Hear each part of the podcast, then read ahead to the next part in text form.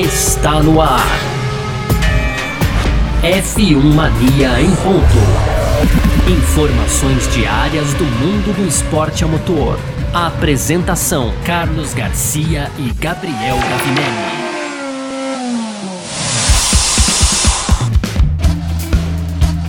É isso! Valeu demais pela sua presença, valeu você que tá junto com a gente por aqui. No ar, mais uma edição do nosso podcast F1 Mania em Ponto. A gente que tá sempre de segunda a sexta-feira trazendo um pouco do que tá rolando aí no mundo do esporte a motor. Como sempre, conteúdo do site f1mania.net. Você pode entrar lá também para ficar ligado em tudo que tá rolando, baixar nosso aplicativo e tudo mais, tá certo? A gente ainda aquecendo um pouquinho, trazendo as novidades pra temporada, né? Uh, então, muito prazer. Eu sou Carlos Garcia e aqui comigo sempre ele, Gabriel Gavinelli. Fala, Gabi. Fala, Garcia. Fala, pessoal. Tudo beleza? Pois é, Garcia, segue aí o aquecimento da Fórmula 1. Estamos prestes da temporada a começar. Na semana que vem, já os testes, né? Ontem tivemos o lançamento da Mercedes. Hoje, 5 horas da tarde, aí, horário de Brasília. Talvez quando você esteja ouvindo esse podcast, tinha acabado de acontecer, inclusive, né, Garcia? Tem o lançamento Isso. da AlphaTauri também, né? completando, não, vai faltar o, da AlphaTauri, eu falei errado, da Alpine, né, Garcia? Completando. Isso! Aí agora sim, a Alpine completando o grid, então, das 10 equipes apresentadas. Mas no primeiro bloco a gente vai falar de uma coisa que interessa muito, afinal de contas não é só motor, não é só aerodinâmica, os pneus também são responsáveis aí, são responsáveis por boa parte da performance dos pilotos e em 2023 teremos novos compostos da Pirelli, Garcia. No segundo bloco, a gente segue falando de Mercedes e dessa vez o Toto Wolff, então, né, conhecido aí chefe da equipe, salientou que a equipe se prepara para um período difícil, né? Na verdade, a equipe se preparava para um período difícil, a gente viu isso em 2022 2022 e a expectativa do torcedor é que 2023 já comece diferente na semana que vem. Para fechar, as tradicionais rapidinhas, Garcia. Aí a gente vai falar um pouco aqui ó, de Lando Norris, tem também Stefano Domenicali, Fernando Alonso e para fechar, o chefe de desempenho da Williams, então, é, preferiu ser cauteloso em 2023. Olha, tá no caminho certo esse chefe de desempenho, viu, Garcia? Muito é bom. É preciso cautela na Williams. É preciso cautela na Williams sempre. Então é sobre tudo isso que a gente vai falar nessa edição de hoje por aqui, quinta-feira, hoje dia 16 de fevereiro de 2023. O podcast F1 Mania em ponto tá no ar. Podcast F1 Mania em ponto. Pois bem, então, pra gente abrir essa edição de hoje aqui do nosso F1 Mania em Ponto, como o Gavi falou, hoje vai ter o lançamento da Alpine ainda, o último lançamento dessa temporada, mas a gente vai falar sobre esse lançamento amanhã, sexta-feira, porque hoje, pelo horário de Brasília aqui, é fim de tarde e tal, então a gente deixa pra amanhã. mas a gente vai falar de outra novidade dessa temporada, né, e que a gente sempre tá de olho, todo ano a gente fica de olho para ver as diferenças, que é a Pirelli, né, e os seus novos pneus. O que, que acontece? O que, que a gente deve ver nessa temporada? Vamos recapitular para é, explicar como era no ano passado para você que está ouvindo a gente aí poder entender a mudança, tá? Tínhamos cinco compostos de pneus para pista seca. O C1 que era o mais duro, aí C2, C3, C4 e C5 que era o mais macio, né? Então, mais macio é mais rápido, dura menos, mais duro é, dura mais, porém é mais lento, basicamente, né?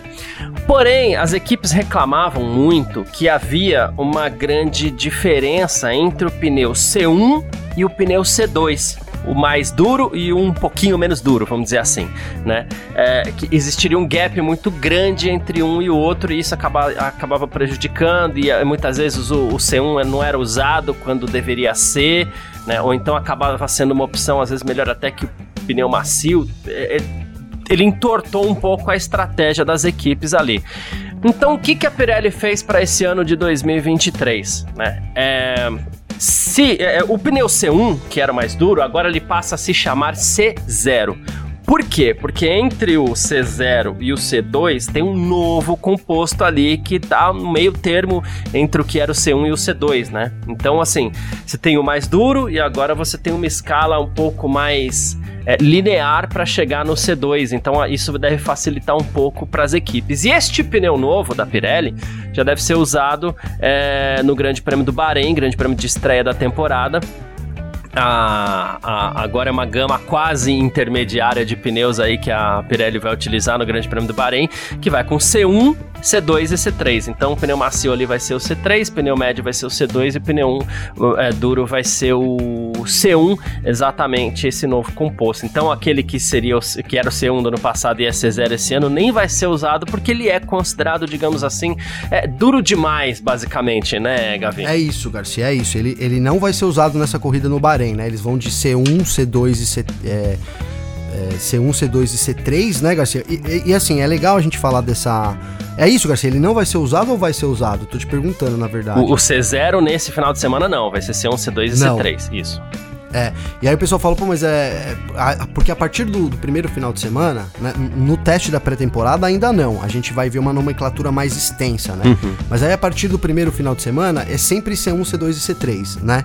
É, que eles, eles usam essa nomenclatura para poder dizer, é, dizer qual o composto macio, médio e, e, e é, macio, médio e duro, né, Garcia? Então, é, sempre é, lembrando, o, mais, o número mais alto é o mais macio e o mais o mais baixo, ele é o número do pneu duro. Né? Ficou confuso aqui, mas por que eu quero dizer, cara? Que a gente é, vai ter esse, esse, essa introdução dos pneus, então, nessa temporada, e aí vamos ficar de olho nessa nomenclatura, Garcia, porque ela muda de GP para GP e ela não é igual os testes da pré-temporada, o que gera uma certa confusão, uhum. né? Então, os, os, nom os nomes que vão ser usados agora nessa pré-temporada, eles não são os mesmos também das corridas, né? Então, é, essa confusão aí pode gerar. Agora, falando do, do ponto de vista é, do, dos compostos mesmo, foi como se eles tivessem criado um intermediário do intermediário. É né? isso. A gente tinha, né, a gente tinha ali o, o C, como, você disse, o C1 era o mais duro, e aí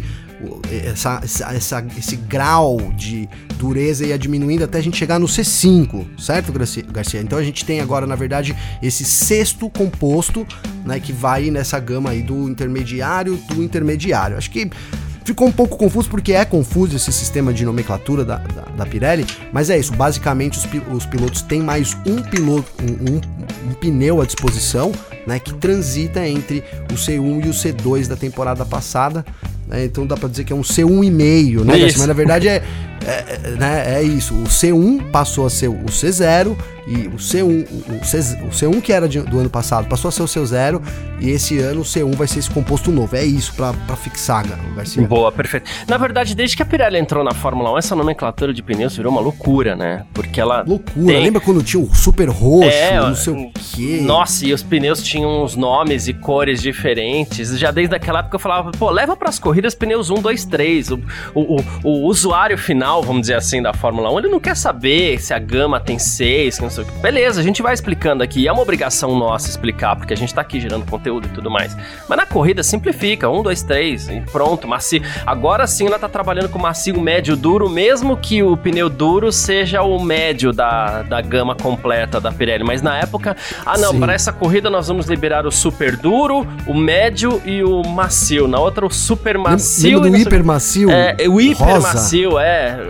Era o rosa, Então assim, acho, né? a Pirelli não facilita muito na comunicação, isso é fato, né? Mas temos mais mudanças para a temporada 2023.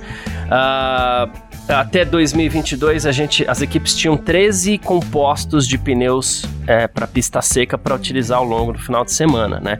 Mas para 2023 os pneus vão ter apenas 11 jogos novos de pneus slick, tá? É, então é mais uma forma aí de se economizar borracha. É muita borracha jogada fora no final de semana, porque a Pirelli leva os pneus, por exemplo, sei lá, para Melbourne. Aí, ah, não usamos esse pneu, é lixo assim, ok, muita parte, boa parte é refeita, mas tem muita borracha que é jogada no lixo. Aquele pneu que foi para lá, ele não é, é reaproveitado depois, sei lá, em Miami, não ele tem que passar Sim. por todo um processo de novo, então é muito, além de ser muito desperdício, tem essa preocupação da categoria com, com o meio ambiente, que é justa, né? E é muito justa.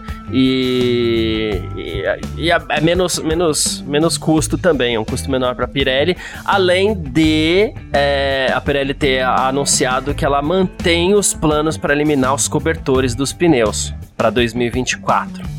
Tá? Então, pra 2022 assim, tinha baixado a temperatura um pouco, agora esse ano é tirar É, para o ano passado foi 70 graus. Aí, é, para esse ano, 50 graus, né? Então os pneus já vão mais frios para a pista, né? E pro ano que vem a gente não tem cobertor. Pelo menos esse é o plano da Pirelli por enquanto, tá? É, é, lembrando que essa temperatura já foi livre, também já foi de cento e poucos graus, enfim. No que que isso impacta a corrida, né? Que você fala assim, ah, mas o que, que eu quero saber do cobertor? Estratégia, quando você estiver assistindo uma corrida, a gente teve esse problema, a Mercedes sofreu muito com esse problema, principalmente quando tinha que colocar um pneu mais duro, né? Ele não estava mais tão bem aquecido quanto antes, e nessa temperatura de 70 graus, aquelas primeiras duas voltas do piloto era muito ruim. No caso, a Mercedes foi quem mais sofreu Sim. com isso, mas agora com temperatura de 50 graus para todo mundo, né? É, a gente deve ver um pouco mais desse problema. Imagina o piloto que tá lá 10, 15, 20, 30 voltas com o mesmo pneu. Tá com o pneu aquecidinho, tá rodando bonitinho, ah, legal, fazendo o mesmo tempo em toda a volta, aí para no box e, e, vem com pneu 50, com 50 graus de temperatura até aquecer aquele pneu, ele vai, ele vai ter uma dificuldade a mais. Isso deve impactar na estratégia. Ano passado impactou menos, Sim. mais para alguns, mas impactou menos. Esse mais ano deve impactar disputar, bastante. Né, a posição né, Garcia? É, Fica mais difícil e, disputar aquela posição imediatamente saindo do box, né? E age, então, age estudo para definir em que momento o piloto vai pro box, né? Sim, sim, né? Agora as equipes vão ter que fazer esse estudo, vão ter que fazer os cálculos para tentar, é, de, a qualquer custo, elas já tentam, né? Mas agora tem que ser mais certeiro, digamos que essa conta tem que ser mais certeira para eles mandarem na frente dos pilotos, né? Porque até de, vai ter dificuldade para passar, inclusive, imagino que os carros do pelotão intermediário, né, Garcia? Uhum, e aí se tiver uhum. disputando posição, porque nem sempre é retardatário, né? Muitas vezes ali tá, pô, o piloto tá em primeiro, aí para, volta em quinto, aqueles quatro ali da frente, né? Eles estão na frente, de fato, mesmo que seja um carro muito inferior. Então, isso pode, pode mudar bastante, né? A gente viu, por exemplo, eh, esse ano a Red Bull, né, Garcia? Você viu, vou, vou usar o Max Verstappen como referência, né? Então você viu o Max Verstappen lá em oitavo. Aí passava três voltas ele já estava em segundo de novo. Já tinha passado Sim, todo mundo na é. pista, muitos na pista, né? Porque rapidamente é. conseguia a janela e aí. Então, então deve trazer mais uma dificuldade para os pilotos voltando é, voltando dos boxes. Agora uma coisa sobre o, o, número total de compostos, né, Garcia? Eu, compreendo totalmente é, e, e, concordo, claro, a gente tem um custo muito alto e, e também a Fórmula 1 tenta caminhar para um lado meio verde, né? É, que também é muito justo, o meio ambiente pede isso. Agora, as coisas, ela, como, elas, como elas se encontram, né, Garcia? Por um lado, isso, você pode ter certeza, a gente vai ver menos carro nas pistas nos treinos, Garcia. Né? Sim. Isso é um, um. Principalmente em voltas rápidas. Né? Principalmente em voltas rápidas. Geralmente ali no final do TL1, colocava um pneu macio e ali fazia uma volta mais ou menos rápida. Até depois utilizava esse, esse pneu de novo mas eu acho que, que a, reação a isso vai ser menos tempo de treino dos carros e, e, e é isso impacta negativamente um pouco no espetáculo, né, Garcia? Vamos lembrar que Sim. eles já diminuíram para uma hora de treino justamente com, com, com a com a premissa também de reduzir custos, mas de, de tornar o treino mais atraente ali para você poder assistir, enfim. E isso pode perder de novo um pouquinho com essa. Acredito que vai perder, né? Com, com, esse, com esses dois compostos a menos aí que os pilotos terão é, são dois compostos macios, Garcia, ou, ou eles não especificaram exatamente isso? Não, não está especificado ainda, é. É, é, é, isso é uma especificação que a gente vai ter que esperar para ver se ainda. for o slick, né, o mais macio, né, da, da do, do, final de semana, aí que, aí que complicou mesmo, Sim. né? Aí que complicou mesmo. E tem uma outra coisa ainda sobre a questão do, dos cobertores, Gavi, que a gente tá falando, né, do piloto ir para a pista com um pneu com uma temperatura mais baixa, o que deve ficar muito difícil de se fazer a partir de agora é o undercut, né? O que, que é o undercut para quem tá ouvindo a gente aí? O piloto tá atrás, sei lá, o Leclerc tá atrás do, do Verstappen, os dois estão lá, tá, tá, tá, tá, os pneus começam a desgastar, eles estão lá, tá. Aí o Leclerc, o que que faz? Eu vou passar o Verstappen, vou parar antes do Verstappen no box, botar um pneu novo, vou dar duas voltas, é rápidas aqui, porque meu pneu vai estar tá muito mais novo que o dele. A hora que o Verstappen parar no box, quem tá na frente sou eu, porque o Verstappen vai perder a posição para mim. Isso vai ser difícil de se fazer, porque agora quando o piloto que estiver atrás tentar fazer um undercut, ele vai ter que enfrentar umas três ou quatro voltas ali com o pneu que saiu do box a 50 graus. Então ele vai ter que lutar para aquecer esse pneu primeiro. Então pode ser que a gente tenha uma dificuldade muito grande para que os pilotos apliquem o undercut agora E aí, é, isso pode ser interessante, porque se por um lado. A, o primeiro impacto é a gente pensar, ah, tem menos troca de posição, mas o que a gente tem que pensar é mais troca de posição na pista, talvez. Né? É, menos artificialidade. Aí, eu, ah. é, aí o Leclerc, nessa situação que eu criei aqui, o Leclerc vai ter que atacar o Verstappen na pista de alguma forma. Sim, sim. E aí alguém pode falar, poxa, mas aí quando o outro for parar, ele também vai perder mais tempo, né? Mas, é, claro, também vai perder mais tempo, então talvez isso compensasse. Mas na verdade, essa conta é, tem que ser muito, muito meticulosa. E eu acho, arrisco dizer com o grid da Fórmula 1 do jeito que tá, até impossível. Né? Até tá, tá muito, muito difícil disso acontecer. Porque qualquer piloto vai atrapalhar né, Garcia? Qualquer piloto. É, e esse piloto ganha tempo para dar a resposta, né? O cara da frente não conseguiu parar junto. Sim. Mas beleza, ah, o Leclerc parou, vou parar na volta seguinte. Ex Bom. Exatamente. E, e, então é isso, Garcia. Ele vai, vai perder muito tempo nessa saída. E eu acho que justamente a, a FIA tenta, a Fórmula 1 tenta evitar esse, esse undercut que, que no começo era legal, mas aí tornou um negócio muito previsível também, né, Garcia? Assim, Sim. É, é. é muito até artificial, de certa forma. Você sabia ali que era inevitável ali, meio que, né, uma circunstância de corrida. Então, talvez isso, eu, eu acho que vai evitar muito, né? Não vai dar mais para ter aquela certeza, não, se você vai conseguir voltar na frente ou não. É, o Decante foi muito broxante algumas vezes, pra falar a verdade, que só assim, aí agora Exato. vai rolar uma disputa de posição da hora, hein? O Hamilton tá chegando ali no Verstappen.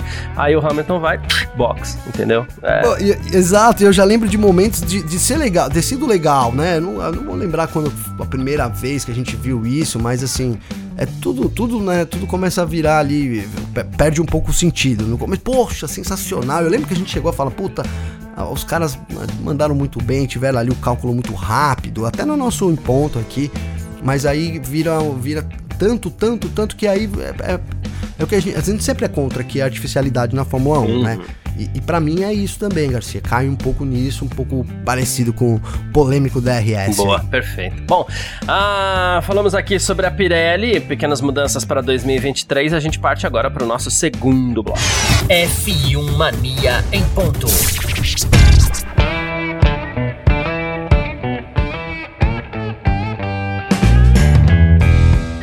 Segundo bloco do nosso F1 Mania em Ponta, aqui nessa quinta-feira, dia 16. E, Gabi, ontem a gente falou aqui do lançamento da Mercedes, a gente falou das expectativas e tudo mais, tudo aquilo que a gente está esperando que a Mercedes pode ou não apresentar para 2023.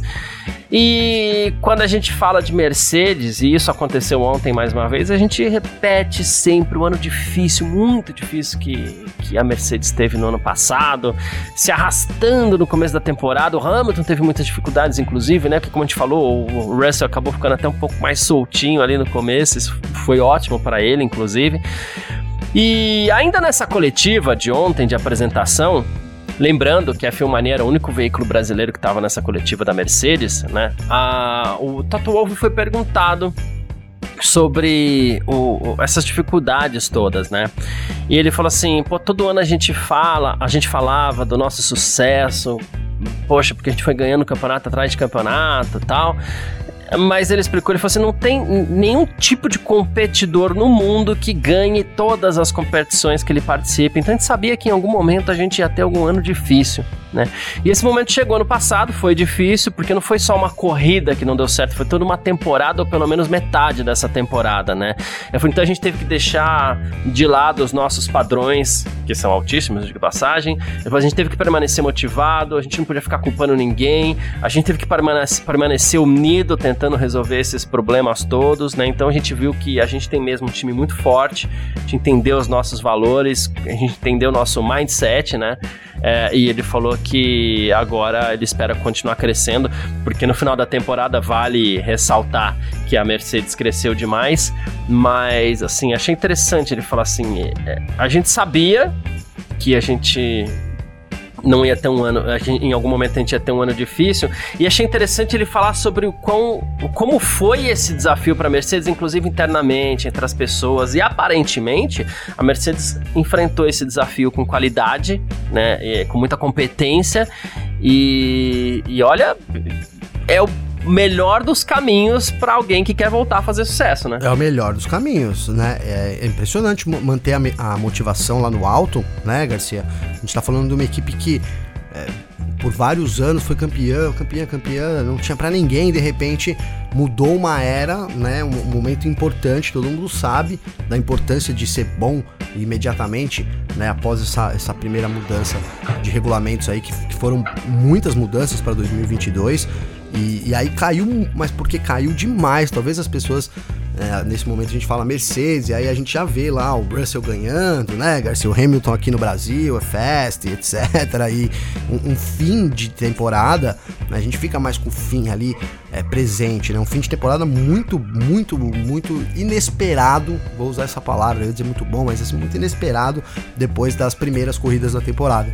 Né? Então, e, e imagina isso para você como equipe, né? Para você como responsável pelo projeto, hein, Garcia? Você é o responsável pelo projeto, cara. E aí o projeto tá lá, o time ganha, ganha campeão todo ano. Mudou agora não, o projeto vai bem, estamos confiantes. Primeira corrida, segunda corrida, o que foi que aconteceu com a Mercedes. Então, tem que ter né, ali um, um, uma direção, cara. Eu vou colocar isso, né? Tem que ter ali um chefe, tem que ter uma, uma, umas pessoas, um líder, cara, muito forte, com Sim. uma mão muito, muito forte, muito presente para poder manter a equipe é, no lugar, ali, a equipe centrada e dar a volta por cima, que foi o que a Mercedes é, falou. E aí, Garcia, assim, pode até. Bom, mas todo mundo sabia, né? E, eu não, não sei se todo mundo sabia, mas assim, a gente bateu muito aqui, cara no, no poder que a Mercedes tinha para conseguir fazer isso, né? Arrisco dizer que uma das poucas equipes do grid, cara, ali junto com a Red é. Bull, talvez né? Nem a Ferrari. A Red Bull, quando passou pelo seu momento de dificuldade, ela demorou muito para voltar, vamos demorou, ser bem honestos. E, e assim, então, acho que só a Mercedes mesmo, tão rápido assim, só a Mercedes. Só a Mercedes, né? Que mostrou isso, né? Porque podem falar, não, a Red Bull teria, né? Que foi o meu caso, ela teria possibilidade, mas nunca, nunca não mostrou. A Mercedes sim mostrou. Pode começar um ano lá em terceiro ainda. Até acho que se você tiver que apostar, seria uma aposta mais natural, né? De olho, olho fechado. Ah, ninguém sabe o que vai uhum. acontecer, mais natural seria você, né, apostar ali para Agora, também não tá descartado, cara, ele ter acertado esse, pro, esse projeto. A gente fala do motor Mercedes, eu acho que isso é um trunfo muito grande da Mercedes, muito grande, né? Produzir o seu próprio motor, né? Desde sempre, ter ali o seu, seu desenvolvimento muito centrado. Então, por que não a Mercedes despontar como, como líder aí? É, eu acho que esse, esse, esse buraco que a Mercedes passou e a forma como ela se reergueu é, em base a esse nosso comentário, esse comentário de que, na verdade, a Mercedes pode sim surgir como a primeira equipe, a equipe favorita aí nas primeiras corridas, Garcia. É isso. Ah, um último comentário sobre a Mercedes aqui. No ano passado, o, o que mais chamava atenção no carro era o conceito zero pod ali, né? sem o side pod, sem aquelas laterais grandes para entrada de ar e tudo mais. E uma das coisas que foi perguntada para o Toto Wolff seria foi sobre isso, né? É, não é zero zero como no passado, mas o conceito é o mesmo ainda. E ele e o Toto Wolff ele falou assim que assim a gente analisou o que estava certo ou não e a gente atacou outras áreas. A gente não tem é, certeza ainda se essa questão do side pod ou do zero pod é relativa ao desempenho ruim que a gente teve. É uma parte né, impactante ali no desempenho que a gente teve. Né? Então ele falou assim: a gente não pode mudar tudo de uma vez, senão a gente não vai dar um passo para trás, a gente vai dar dois ou três. Então a gente deixou como tá, né? Gosto da nossa ousadia, mas podemos ter alterações ali conforme o carro fosse desenvolvendo. Então, assim, o conceito tá lá ainda, mas ele pode ser abandonado no meio da temporada caso a Mercedes acredita que, que, que, que seja o melhor caminho, né? Mas é, o investimento principal ali na mudança do carro foi em suspensão traseira e dianteira mesmo. Esses foram considerados os calcanhares de aquilo, então o side, o zero pode estar tá lá, mas pode mudar um pouquinho ainda, Gabi. Pode mudar um pouquinho ainda, né, Garcia? É, é assim, até arrisco a gente olhando, lógico que vai, vamos esperar o carro ir para a pista, né? Comparar o, o, o W13 ali do, do da corrida final, então no, no, nos Emirados Árabes para ver, eu acredito que tem alguma mudança. Eu não fiz essa comparação ainda com, com o carro que eles mostraram, até porque esse carro vai sofrer alterações. Estou deixando para fazer isso realmente na pré-temporada uhum. ali. Acho que ali vale mais, né, Garcia? A gente tentar reparar. Eu acho que já vem com pequenas alterações. Mas, cara, o que. O, o, o que ele falou aí, na verdade, é um pouco do que a gente tem falado aqui, Garcia, sobre voltar muito atrás, né? Um projeto que é, não é você começar do zero, significa você estar um ano e meio atrás da Red Bull, no mínimo. Uhum. Né? Então é, é, muito sobre isso, né? Às vezes é melhor ali. É, e existem formas, existem alternativas, com certeza, cara. Não é só uma, um jeito que, que dá certo aí, se tratando de tantos, tantos fatores, né? que, que, que na verdade, traduzem se um carro vai ser bom ou não. Então eu acho que é isso, cara. Eles não ter abandonado também, eu, eu sou muito. Eu acho que isso é um grande trunfo. Se eles tivessem voltado atrás, dificilmente dava para apostar num carro começando agora na frente da. da sabe, Garcia? Né, olha, então a gente jogou fora essa tecnologia e vamos começar do zero agora. Seria muito, muito. Eu não falaria aqui que haveria possibilidade da Mercedes ser uma das equipes lá da frente, quem sabe a primeira nas, nas primeiras corridas aí. Boa, perfeito. Bom, falamos mais um pouquinho de Mercedes aqui então no nosso F1 Mania em ponto dessa quinta-feira e a gente parte para o nosso terceiro bloco. F1 Mania em ponto. E no terceiro bloco do nosso F1 Mania em ponto dessa quinta-feira aqui, como a gente sempre faz, vamos direto para as nossas rapidinhas pra gente, para você ficar sempre muito bem informado, né? A gente começa com Lando Norris. A gente tem falado bastante da pré-temporada aí, né, Gavi? Você acabou de falar no bloco da Mercedes, que a Mercedes deve mexer em alguma coisa nessa pré-temporada, mas serão poucos dias dessa vez. Ano passado a gente teve duas sessões, vamos dizer assim, de três dias, né? Esse ano é uma sessão só né? E o Norris criticou bastante ele essa questão da, da, da pré-temporada. Ele falou que são três dias. Ele falou, poxa, é um dia e meio para cada piloto. Né? Então isso não, não é muito, não dá pra falar que é muito. Você quer experimentar as coisas, é um momento que você precisa se sentir confortável, tá? você precisa é, cumprir um programa aerodinâmico, entender o carro, encontrar o limite do carro, a gente precisa alcançar um monte de coisa ali, tá? entender bastante coisa ainda, né? É, ele falou assim, então o piloto tem que chegar no limite, inclusive, muito rapidamente. Então, ele falou assim que as coisas mudaram muito em termos de regras e regulamentos, mas essa questão vai ser um grande desafio para ele aí, um desafio que ele não gostou. É, e assim, ele tem razão, né, Garcia? São três dias só, como ele disse, um dia e meio. É, vamos considerar que as, muitas das equipes, acho que não foram todas, mas no ano passado muitas das equipes tiveram problema nos primeiros dias. Então você perdeu o primeiro dia, Garcia. Demorou um é. pouquinho para começar no segundo, já perdeu 50% do treino, né? Perdeu da pré-temporada e aí são é, menos dados, é, são poucas mudanças, né? Os, os chefes de equipe têm reforçado isso mas são mudanças importantes, os detalhes fazem a diferença, principalmente para quem anda atrás né? Eu acho que isso favorece muito as equipes que tá estão lá, lá na frente, para mim, na minha visão. Quanto menos dia, é mais, mais, mais favorável para as equipes que já estão dominando. E, cara, é muito. Duas, duas semanas, tinha um intervalo de uma semana para outra, Garcia. A gente até comentava isso. Então terminava aqueles três dias, os caras iam cada um com seu trampo para casa ali, com certeza com seu computadorzinho com seus dados ali para vir, né, para uma outra semana já com uma cabeça muito diferente, né? Quando você faz um trabalho por etapa, e qualquer pessoa que tá ouvindo, que tá ouvindo a gente, às vezes faz um trabalho por etapa, né? Então quando aquela primeira etapa você tem a chance de ter ali mais 10 dias, uma semana para você pensar antes de começar a segunda, cara, isso não tem valor, né? Quando você já vai direto, né, eu acredito que as equipes cheguem com mais problemas. A gente tem uma temporada mais problemática Sim. nesse começo aí, né? O que para alguns será que é proposital, Garcia? Não sei, será que a FIA tá fazendo isso justamente para é, é, só redução de custo? Porque eu sei, né? A desculpa é redução de custo.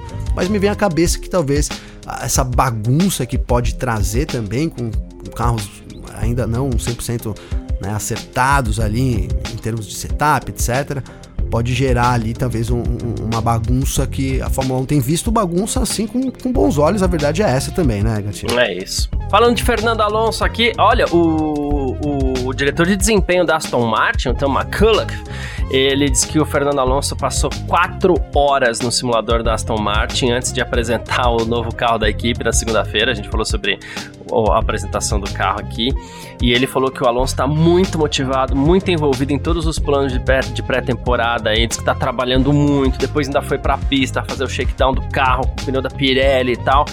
E ele falou assim: olha, é bom ter um novo piloto, ter opinião desse piloto tem sido muito importante. Aí ele falou da, do tempo que ele passou no simulador, das quatro horas antes de apresentar o novo, novo carro. Ele falou assim: esse é o tipo de empurrão que a gente está recebendo do Fernando Alonso. Diz que ele está muito motivado, diz que ele está pressionando, ele está motivando bastante a equipe, porque ele quer se sair muito bem, assim como nós, claro. Se vai, são outros 500, né? Mas fato é que o Alonso, e aqui e, e a gente tem que ver o lado bom da coisa também, né?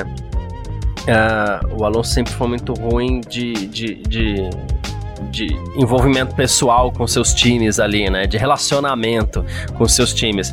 Mas é um um trabalhador, sempre trabalhou muito. Sempre né? entregou, né, Garcia? Trabalho. Né? Resultado, às vezes, não sempre, né? Mas trabalho, cara, é. assim, não dá para dizer que, que o Alonso era um cara né, relaxado, mesmo na época da McLaren, não me lembro de uma notícia agora que pode de o Alonso ter deixado de fazer alguma coisa que, que fosse obrigação dele pela fase ruim que ele, que ele atravessava, né? Então, esse profissionalismo realmente aí é, é, é uma grande característica do Fernando Alonso, né, cara? E ele, assim, Garcia, ele realmente, ele realmente sabe de alguma coisa que a gente não sabe, velho. Isso eu tenho, não tenho dúvida, né? Porque essa motivação dele aí, com esse carro da Aston Martin, cara, que eu não tô botando nenhuma, nenhuma fichinha que se quer, Garcia, não sei de onde vem. Né? São quatro horas, alguém pode. Né? Pra quem anda de simulador agora tá dando risada também, vamos, vamos ser sinceros, né, Garcia? Porque o que são quatro horas no simulador para quem anda no é simulador. Eles não né? gostam, o piloto é, de Fórmula 1 não gosta, né? Agora, é, pro, é mais por pro Alonso passar quatro horas, né? Realmente, né? Mas para quem pilota simulador, o cara passa quatro horas de manhã, mais quatro horas à noite, hein, Garcia? Tarde. Que é com, com, com três litros de Coca-Cola do lado. com três litros de Coca-Cola do lado. É, eu já fiz isso. Manda sem a Coca-Cola, com um cafezinho. ah, então tá bom. Uh, o Dave Robson, Gavi, que é o chefe de desempenho da Williams, ele pediu para o pessoal esfriar um pouco os ânimos aí no que diz respeito às expectativas da equipe para a próxima temporada, tá? Ele disse que o time está trabalhando bastante, a Williams está trabalhando muito, tanto para esse ano quanto para o longo prazo, né? E, mas ele falou que o objetivo da Williams para esse ano é construir uma base boa. Ele falou assim: a gente está dando esse passo à frente, a gente tem pequenas coisas nos bastidores para colocar em prática, no futuro todo mundo vai ver isso. Ele falou assim: a gente tem o Alex Albon e o Logan Sargent aí trabalhando bastante e a gente está preparado para os próximos anos e a gente teve que definir alguns objetivos, claro, mas tudo a longo prazo, mais uma vez, Gavi. Sabe o que me pareceu? Essa, assim, né? Sem ficar muito ainda fundo do, da cabeça do cara ali, né, Garcia? Mas assim, me pareceu um, um passo atrás da Williams. Né? Um discurso, mais, mais um, um, né? Um discurso que a gente já viu. né? foi, foi, o mesmo discurso, né? Por exemplo, de quando entrou o Dorital Capital lá, né? Alguns meses depois foi esse mesmo discurso, né? A gente tá trocando aqui as equipes, estão vindo pessoas novas, basicamente isso, né? E agora sim vai atingir lá na frente as pessoas daqui 10 anos, na época eles falaram, você lembra dos 10 anos, Garcia? Né? Não é, foi a gente é. que inventou 10 anos, foi, foi dito lá na declaração lá dos caras. É. 10 anos e tal, né? Já se passaram três, então teria que ter uma evolução aí de 30%, né? Não foi isso que a gente viu, Garcia. Enfim, cara, tô rindo aqui, mas a situação da Williams é séria. Eu espero mesmo que, que eles consigam né, se formar de novo ali, uma equipe que seja vencedora e que, e que tenha consistência para evoluir. Não vai ser uma missão fácil. Tem o, o Alexander Albon, é um piloto bom não é, médio, bom, médio, né, de médio para bom, não é nenhum também, né, vai ser campeão do mundo na minha visão, mas pode contribuir para Williams. Agora do outro lado tem o Logan Sargent que vai ter que aprender com a equipe, né, numa fase tão difícil, cara. Então é, é, é complicado essa situação da Williams para esse ano, né, Garcia? Tá, agora, por outro lado, tá agradando, né? Lá nos Estados Unidos tem um único norte-americano do grid, a gente tem falado pouco.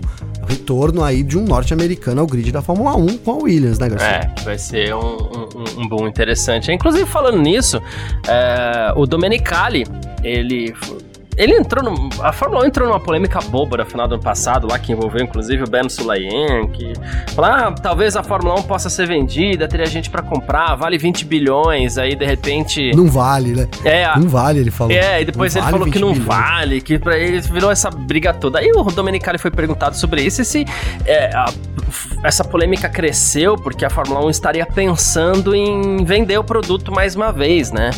E aí o Domenicali falou assim: ah, você tem que perguntar isso pros acionistas em primeiro lugar, mas eu acho que não, porque a gente tá investindo muito na Fórmula 1. Aí ele falou assim: poxa, dinheiro real. Em Las Vegas, a gente comprou um terreno por 240 milhões de dólares, a gente tá construindo novas instalações lá, a gente vai investir mais de meio bilhão. A gente tá muito, muito feliz com isso. A gente, pô, eu falo com o acionista toda semana, é a joia do nosso portfólio agora, eles estão muito confortáveis com o que a gente tá fazendo, né?